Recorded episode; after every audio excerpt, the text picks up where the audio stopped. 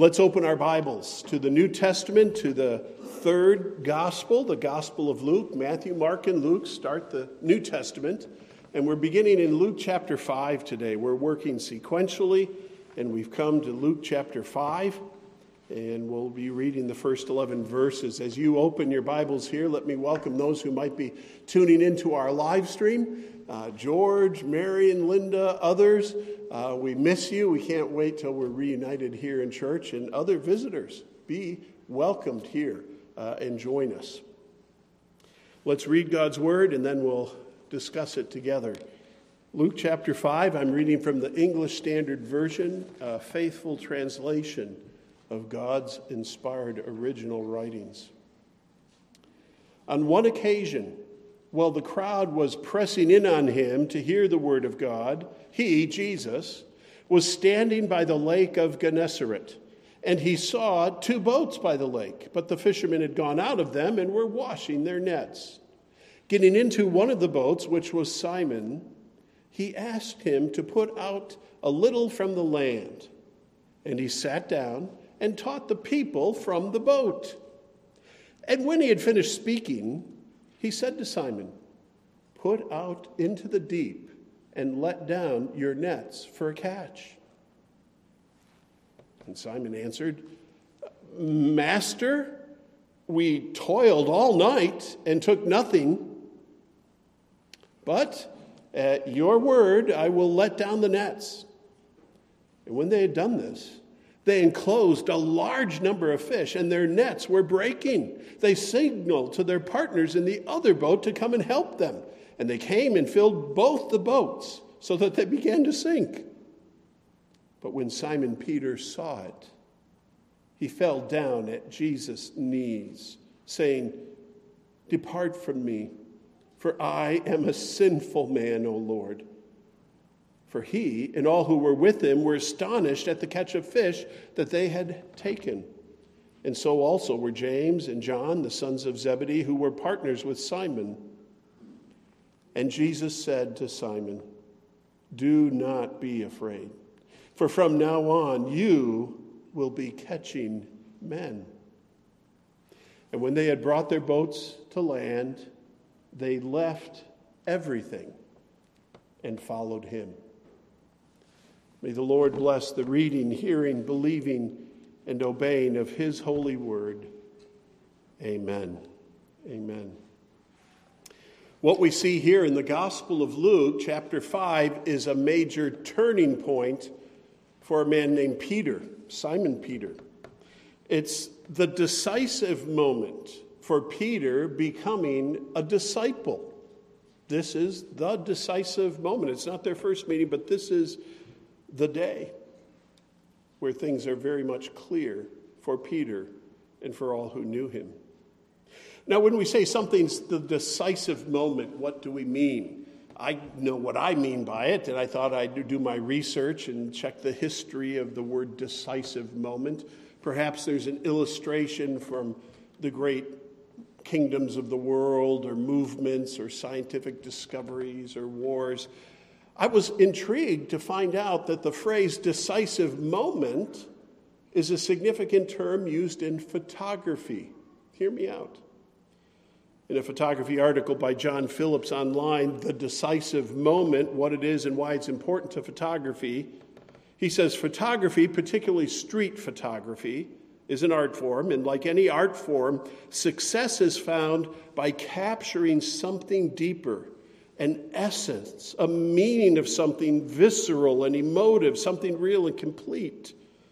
Little did I know. A photographer does not simply point and shoot willy nilly.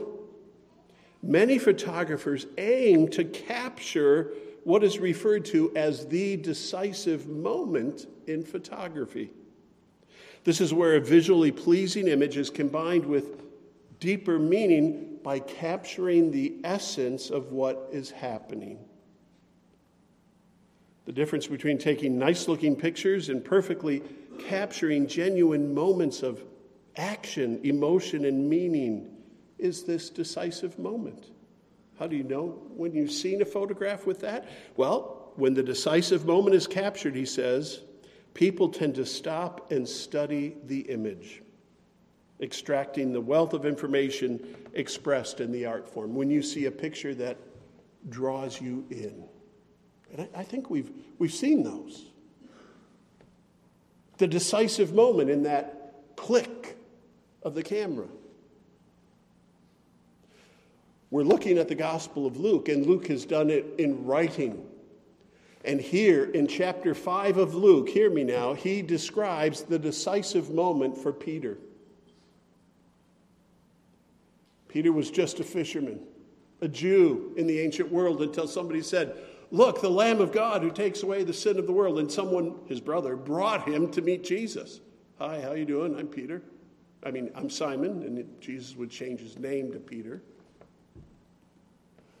What is the decisive moment in the life of Peter where we sometimes say the light bulb goes off and he's a committed disciple? It's this moment.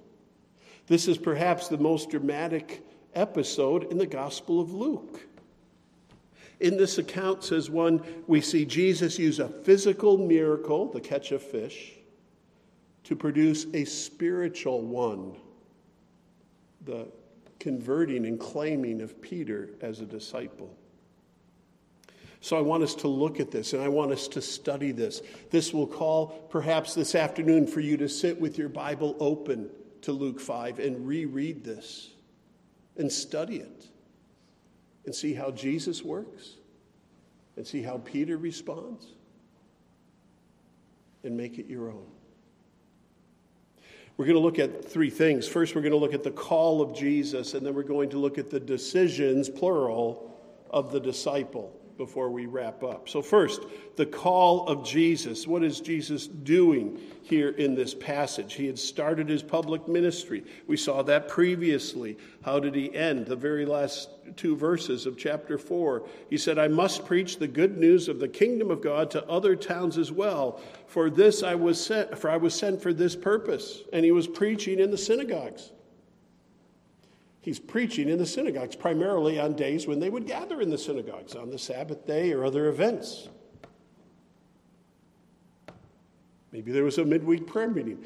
But when Jesus wasn't in the synagogue, one day he was just walking along the lake, the Sea of Galilee. Uh, in uh, some of the Gentiles called it Gennesaret. It's a giant lake, and they called it a sea because it, it was very tempestuous at times. And the region of Galilee was all around this lake, it surrounded it. And it says, uh, on one occasion, while the crowd was pressing in on him to hear the word of God, he was standing by the lake. He wasn't in the synagogue. Something had happened with his ministry as he was preaching and teaching. People wanted more. Say, say Jesus, say, say, Rabbi, say, Master, would you tell us more? Tell us more. We're, we're seeing perhaps some kind of revival break out. It's not just a good turnout at the synagogue. People are lit up and they want to know more from this man. They want to hear the word of God. So Jesus is ministering to them and he's out in the midst and, and the crowd's gathering and I'm, I'm between the water and this crowd. How can I best get word to them? Jesus, as smart as he is, sees an empty boat and he says, If I put off a little bit from the land, I can speak to more people across the shoreline and up the hill, perhaps. So he uses the boat as a pulpit. He's not going fishing himself. He's using the boat as a pulpit, and he'll do so again and again, at least once we know of, and perhaps twice. Mark chapter 4 has another episode similar to this. But Jesus is practicing his first priority preaching the word, telling people what they need to know about God and what he requires of them. As Paul would later write to the church at Rome in Romans 10, faith comes from hearing, and hearing through the word of Christ. And in this case, very literally, the words of Christ from a boat carrying across the water, and many could hear. And that's what they wanted from him. As we're looking at Jesus in this ministry, we see that Jesus has a couple of requests. There's actually more than one. Because when he gets into the boat and he wants to put out, he does ask um, getting into one of the boats, verse 3, which was Simon's, he asked him, Hey, can, can you do this? Can you push out from shore? So Jesus asks. He doesn't just take the boat. And Peter says, Sure. We'll talk about Peter's decisions and answers next. But here, Jesus is asking for that. But then Jesus makes another request known to Peter after he's done preaching. I mean, Peter wasn't working, he was just in the boat making sure it didn't drift away, and Jesus is using the boat for teaching. And when Peter's all when Jesus is all done, Jesus turns to Peter and says this in verse uh, 4 Put out into the deep and let down your nets for a catch. Okay? Uh, this is a whole new request. This fishing directive was coming from a carpenter's son. I know you're in a fishing community now, Lord, but uh, this isn't a carpenter shop. This is kind of my territory, Peter might be thinking. All around the Sea of Galilee, we knew that there were at least nine or maybe ten different villages that had a huge part in the fishing industry. We're talking over 10,000 people in each of these villages that have been uncovered or that are still there today. Fishing was a major industry. Peter and company had their own fishing boats. These were roughly 30 foot long, we would probably call them flat boats. They had a very shallow draft so they could go close to the shore and there'd be stability as they filled it. So this large uh, boat would hold a couple of men and their catch. Jesus gets into it, he preaches, and then he asks Peter, Put down your nets. How do we describe that request? Hang on. It is counterintuitive. You're not expecting that. This is a preacher. Why does he bring it up? Well, I, I, tell you one thing, we'll get to it later. I think he was bringing it up because he wanted to reward Peter for the use of the boat. That's part of it. It's not the big part, but that's part of it. It's counterintuitive, but as other commentators have said, if we're being honest, when we come to it, we might think, uh, Jesus, isn't that a little insensitive? These guys were fishing all night. They didn't catch anything. They've already cleaned their nets. One of my first jobs was as a short order cook. And that late shift when you want to clean your grill and wipe off your condiments table and put the plastic wrap over everything, and you're watching the clock, you're hoping nobody comes in in the last five minutes because you've cleaned the grill. And somebody comes in and they want food. And you start your cleanup all over again. Jesus is asking the fishermen who are already tired, they put in a full shift. They've already cleaned their nets. And they've just had this wonderful sermon. He says, Hey, let, us go out for a catch. It might be insensitive. And some would say it's a little irrational at face value, a little irrational. Jesus, I, I know you might want to encourage us, but there's a reason we fish at night in the shallows. The fish can see the boat during the day. During the day, the fish can see the net, so we go out at night. You know, I don't have time to teach you everything, Jesus. It's, it's not the way we do it. What is Jesus doing here in making this suggestion, this request? As I said, I think he's planning to reward Peter, which he does. And Peter and his family, and James and John, their families will be provided for weeks to come because of what's about to happen. They will be well rewarded. But as Luke is setting this before us, he's portraying the decisive moment. What is it that will trigger Peter's discipleship. Because this reward of fish, which the Lord brings about, provokes a spiritual response. When we get to the, the arrival of the fish, notice how quickly the narrative moves. Uh, this narrative is not about the sermon that day, it's about this interchange with Peter. Put out into the deep, let down your nets. Simon had replied, we'll look at that in a minute. When they had done this, verse 6, they enclosed a large number of fish, and their nets were breaking. They needed the other boat. They signaled to their partners in the other boat to come and help them. And they came and they filled both the boats so that they began to sink. So much fish, so much fish by weight. The water's coming up the gunnels, and it looks like they might be swamped. It's a great reward. It does show us the power of Jesus We see that a lot in the Gospels, right? They present Jesus' power over nature. As one of the ancient church fathers said, Gregory of Nyssa said, The voice of the Word is the voice of power, at whose bidding at the beginning of the world, light and all creatures came forth. It's the same voice and the same power. But this miracle is more than just a supply and a reward for the fishing company, it's a trigger for Peter's faith. It's a trigger for Peter's faith. So let's look at the decisions of a disciple. The decisions of a disciple. There are three distinct decisions Peter makes. Each one's a little different, and they're all a little significant. And any disciples of Jesus here today, maybe you've made similar decisions. Let's check, let's see. I'm not going to ask you when we get done with all three, but I hope you've at least made the third decision. What's the first decision? It's very simple. Yes, Master. And when does that come? Well, it's implied. It's implied. Uh, getting into one of the boats, verse 3, which was Simon's, he asked him to put out a little from the land. What did Peter say? Well, obviously, Peter consented because they put out a little bit from the land. Peter was operating the boat. The first request can I use your boat?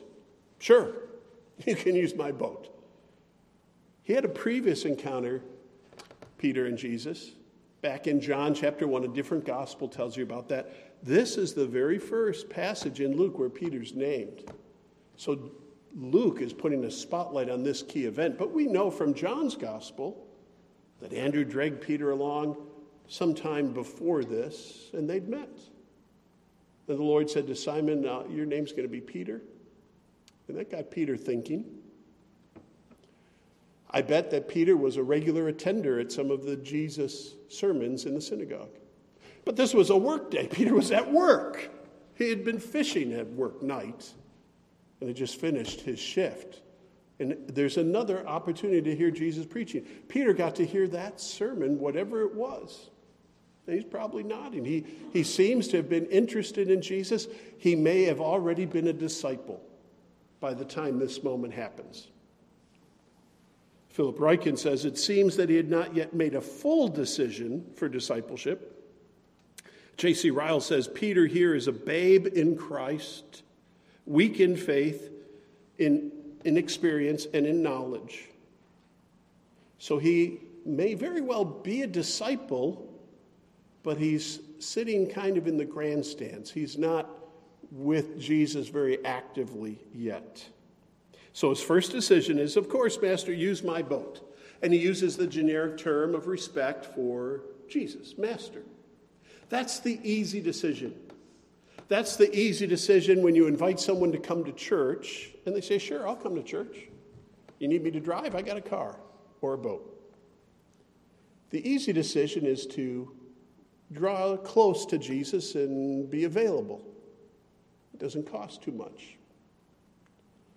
But there's another question and another decision that we see in Peter and it is the reluctant decision. I use the word reluctant. We know how it happens. Jesus says, "Hey, let's uh, let's since we're here in the boat and you hadn't caught anything yet, and I'd like to reward you." Again, I think that's all implied.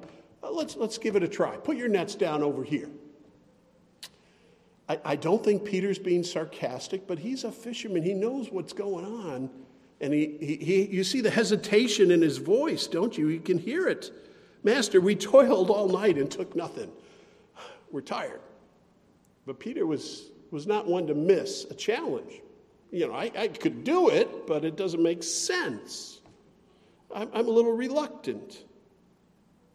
Michael Wilcock, in his commentary, kind of plays out this, this way that Peter might be talking. He says, uh, Lord, it's okay if you want to borrow my boat and you want me to listen. I can do that, but you're kind of in my sphere of expertise here.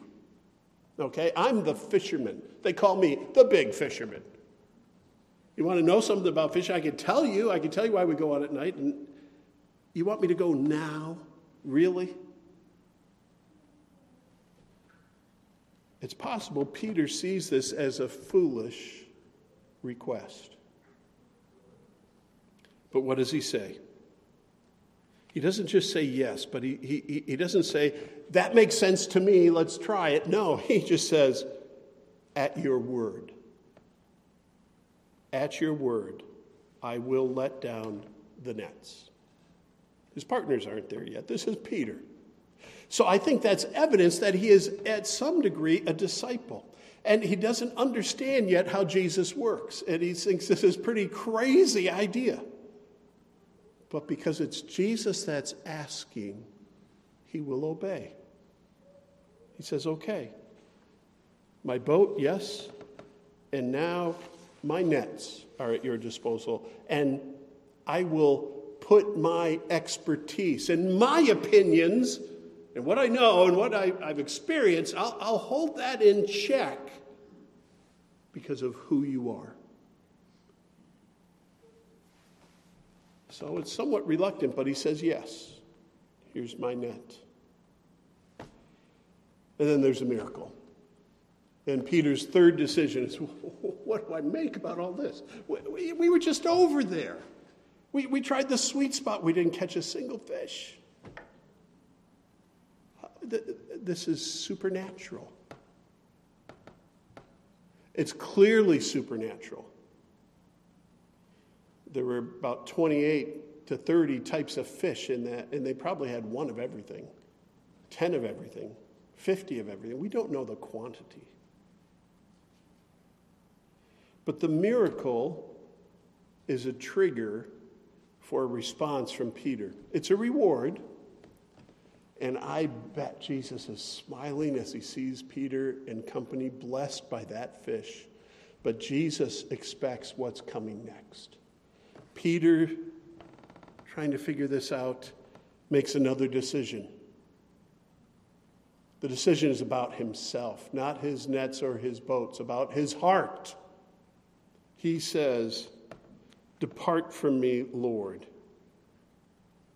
for I am a sinful man. Depart from me, for I am a sinful man, O Lord. He repents, he confesses. That's, that's his decision. I, I thought I knew what was going on. I, I didn't take your request seriously. I didn't take you as seriously as I should have. I've sinned. I've doubted. I almost disobeyed. I had an attitude problem. But notice, in this personal epiphany as Peter realized exactly who this Jesus is. They're not just meeting at Andrew's introduction, he sees the power of divine creator demonstrated. He sees Jesus as Lord and God, and he responds. He uses the word what? He doesn't say master, he says Lord. We know that word. We sing it all the time, Christians. We talk about the Lord. We talk about the Lord. If we're reading through Luke's gospel, this word has only been used, before chapter 5, only been used for God Almighty. And now, as Luke reports this decisive moment, as Peter has had his eyes open and his heart exposed, he sees Jesus as the divine Lord. If there was any doubt before, it's clear now. If there was a small faith, then it is a strong and vivid faith now. And he calls Jesus Lord. But what does he say? He speaks to that Lord and confesses, Depart from me. Notice what Peter doesn't say. What doesn't he say? He doesn't, boy, I'm a lousy fisherman. I didn't see that one coming. I, can I take a note on this now? How did you know those fish were there? He doesn't look at his skills being off. He knows immediately that the issue here is his spiritual problem of doubt or delay to obey. And notice that Peter doesn't just say, I'm sorry for the one sin of being slow to believe you. He doesn't repent just of one sin. What is Peter's de- declaration here? He says, I am a sinful man. I am a man full of sin. I am a sinner. And I'm in the presence of the Messiah. I'm not worthy of your attention your reward, your affection. And Peter repents and responds this way He's a sinful person. Have we ever seen that in the Bible? Oh, yes. Boys and girls, do you know your Bible? Have you ever seen someone react when they see who God is and then see themselves as sinful? How about early on, boys and girls? What's the first time you see that in the Bible? Adam and Eve. They're okay at first, but then they sin and they know that they're naked. And then they hear God's coming. What do they do? They hide in the bushes as if to say, Depart from me, Jehovah, for we have sinned. And it's not just Adam and Eve. When God brings his people Israel out of captivity and slavery with his mighty arm, he's done many miracles, and he brings them to his holy mountain, Mount Sinai. And as they see the equivalence of God, this cloud of glory, and this voice from atop the mountain, as God thunders, the people quake. Don't let him speak to us lest we be consumed. In the presence of holiness, our sin is exposed.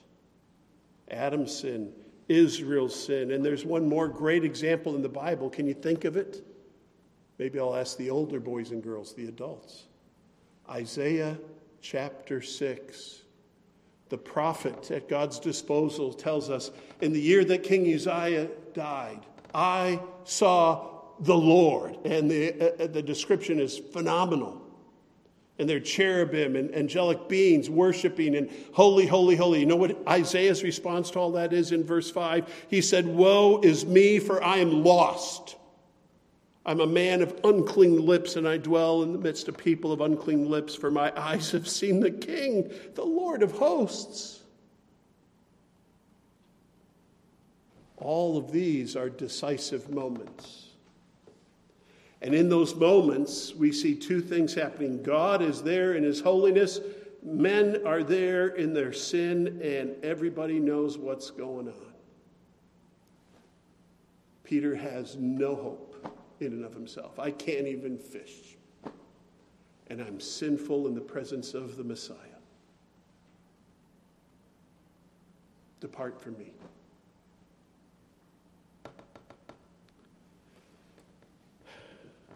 John Calvin, uh, who was a pastor and dealt with people at their decisive moments, wrote in his great theological work this statement No one ever attains a clear knowledge of self unless he has first gazed upon the face of the Lord. When you encounter the God of the Bible in a sermon, in your own reading, when God manifests himself to you, it exposes your heart. But fear not. There's more to this moment. Peter has fallen at the feet, not of Mount Sinai, but at the feet of Jesus. Let's see what happens next. As we study this picture, there's light here, there's a glow. It's the glow of grace. Peter said, Depart from me, for I am a sinful man, O Lord. For he and all who were with him were astonished at the catch of fish that they had taken, and so also were James and John, the sons of Zebedee, who were partners with Simon. And Jesus said to Simon, middle of verse 10, Do not be afraid. From now on, you will be catching men. In this third heading, the first thing we see is the grace of God spoken, this gracious greeting of Jesus. What doesn't Jesus say? Told you so. you can't even fish. What's wrong with you? And you doubted. No. Jesus says, don't be afraid. What, what holy God who hates sin can't allow sin in his presence? Take your shoes off by the burning bush. That God says, Peter, don't be afraid. Because you remember what the mission of Jesus was? I'm here not just to show up as the divine Messiah, I'm here with some good news. And Peter, it's particularly good for you at this very moment because you're all ears. He's at the knees, at the feet of Jesus. So Jesus speaks grace. Don't fear. I have work for you to do. I want you to follow me. There's grace in the message of Jesus. There ought to be grace in our telling of the message of Jesus.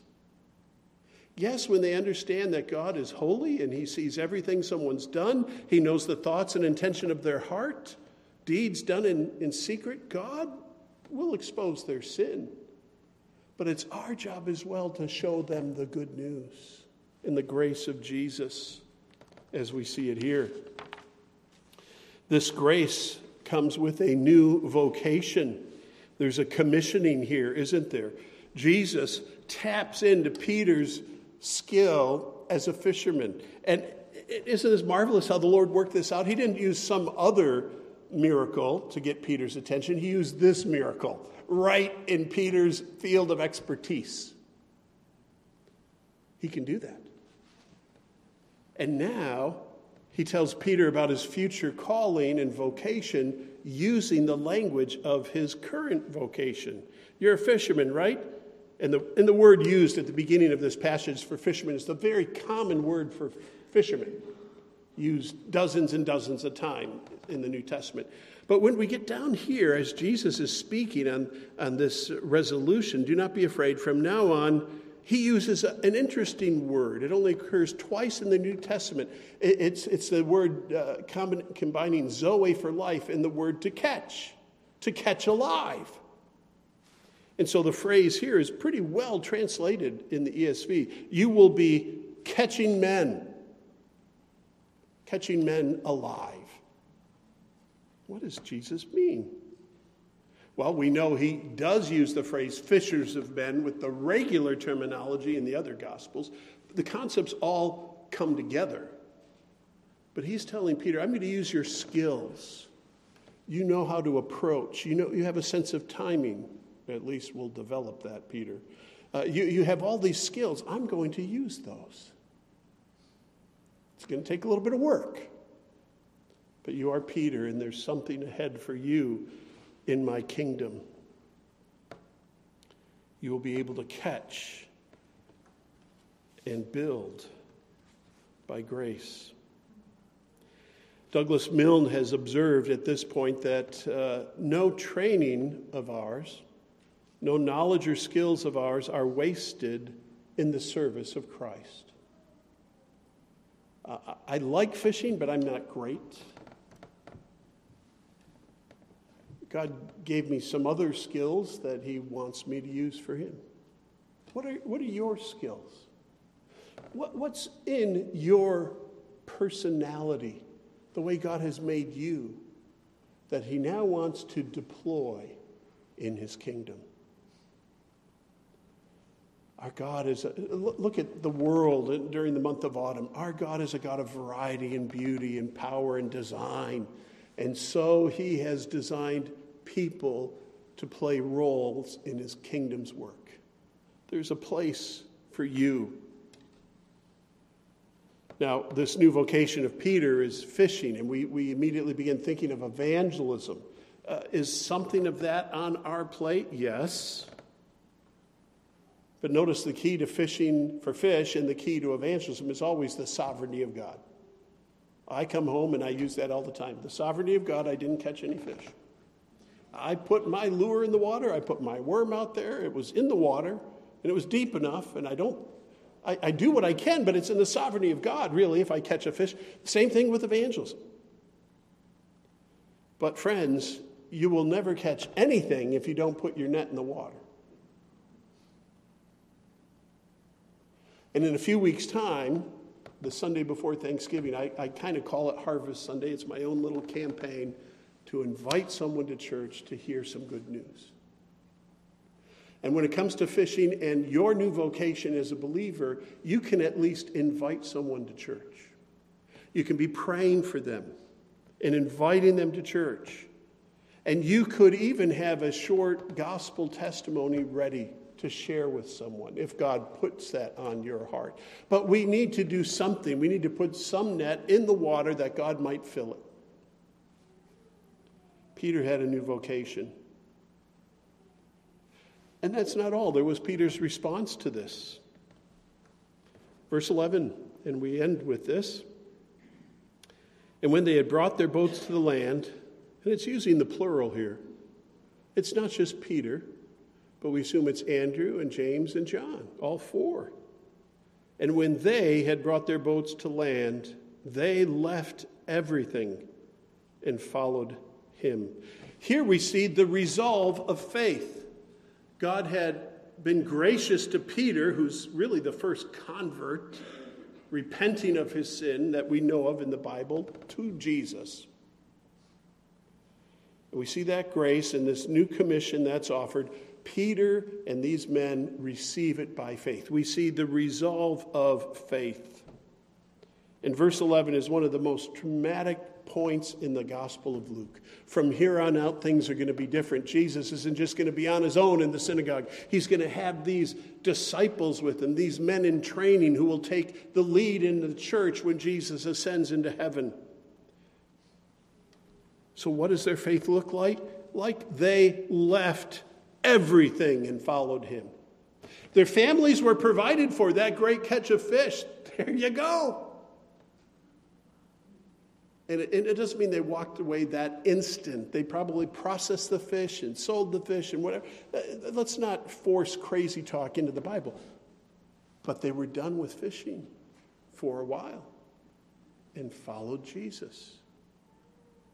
Where Peter had met Jesus and was listening to Jesus and kind of in the bleachers about Jesus, he's now on the path with Jesus and he's serving. He is an active disciple. It is his resolve. And leaving everything, making the commitment to put God first, is the true test of discipleship. Is there anything that you serve more than Jesus?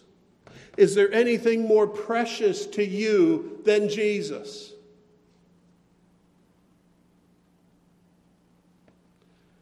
J.C. Ryle says, the path of duty may sometimes be hard and disagreeable. The wisdom of the course we propose to follow may not be apparent to the world, but none of these things must move us. We are not to confer with flesh and blood. We are to go straight forward when Jesus says go. And, says Ryle, we are to do a thing boldly, unflinchingly, and decidedly when Jesus says do it. We are to walk by faith and not by sight. Peter was wholly given to being a disciple, a follower of Jesus. The resolve of faith. We've seen Jesus at work. We've seen Peter go through his decisions this decisive moment is set so clearly before us in Luke 5 1 to 11. What other takeaways can we mention? First, you need to hear and believe. You need to take Jesus at his word. Isn't that the key here? Jesus said, Put your nets over for a catch. Take him at his word. It doesn't always have to make sense to our finite minds. But when Jesus says it, when the Bible says it, may that be your default place of agreement and submission. Hear and believe. And in this episode, we've seen the, the two stages of receiving the gospel wonderfully shown. The first is we see ourselves clearly, and we see Jesus clearly. We also need to set all other loyalties aside and follow. We need to hear and believe, take Jesus at his word, but we need to make adjustments. If we're believing that word and Jesus comes first, other things have to move. We know that happens in, in marriage and in relationships. A man shall leave his father and mother and cleave to his wife, and the two shall become one flesh. There are adjustments to be made when you get married. the night out with the guys takes second place to a night with your wife in principles. Doesn't mean everything is abandoned, everything's cut off or amputated from your life, but things adjust when you make a commitment. To follow Jesus requires you to listen to him, to repent and believe him, to tell other people about him, and pay the cost of discipleship. And the last reminder is service. There are no wasted skills in the service of Christ. Do what God has made you to do for the kingdom of God. Be yourself. Peter was called to be a fisher of men. Three years of training, and then he's kind of on his own. We'll get to Peter's first sermon in the Sunday night series in just a week or so. How did Peter do first time he preached? I can tell you about the first time I preached. You don't want to hear about that. But when Peter preached on Pentecost Sunday, 3,000 souls were added to the kingdom of God. 3,000 men and women at the preaching of, G, at the preaching of Peter. And I bet Peter sees them as not just fish in the net, but God's bounteous reward for the giving out of the gospel. There is no other name by which you may be saved, Peter said. Repent and believe in Jesus. What will you do for Christ? He will bless it. Boys and girls, you offer what you can do for Christ, and He will bless it.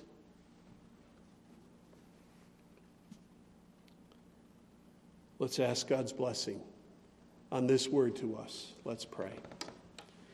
Heavenly Father, we do thank you for this beautiful picture of Peter's decisive moment. Father, I wonder are there any in this room or any listening to this message who have heard your word and your spirit speaking? Have they resisted because it didn't seem the right time or they don't understand the wisdom of it? Have they hesitated to decide or obey? Father, help them. May today be a day of salvation for any who have been at arm's length, any who have been clinging to their nets and not all in for Jesus. There may not be another day. Father, we pray that you would be at work in all who hear. And in those who hear and believe, may you give us strength for the paying the price of discipleship in a broken world, in a hostile world. May we so enjoy Jesus, our Savior, and the gift of the Spirit and the fellowship of the saints that we serve faithfully to the end. Lord, we thank you not only for Peter, but we thank you for filling this room and filling our lives with converts, with disciples, and showing the power of the gospel still in our day. Bless the preaching of your word, the hearing and believing of it. We ask in Jesus' name. Amen. Amen.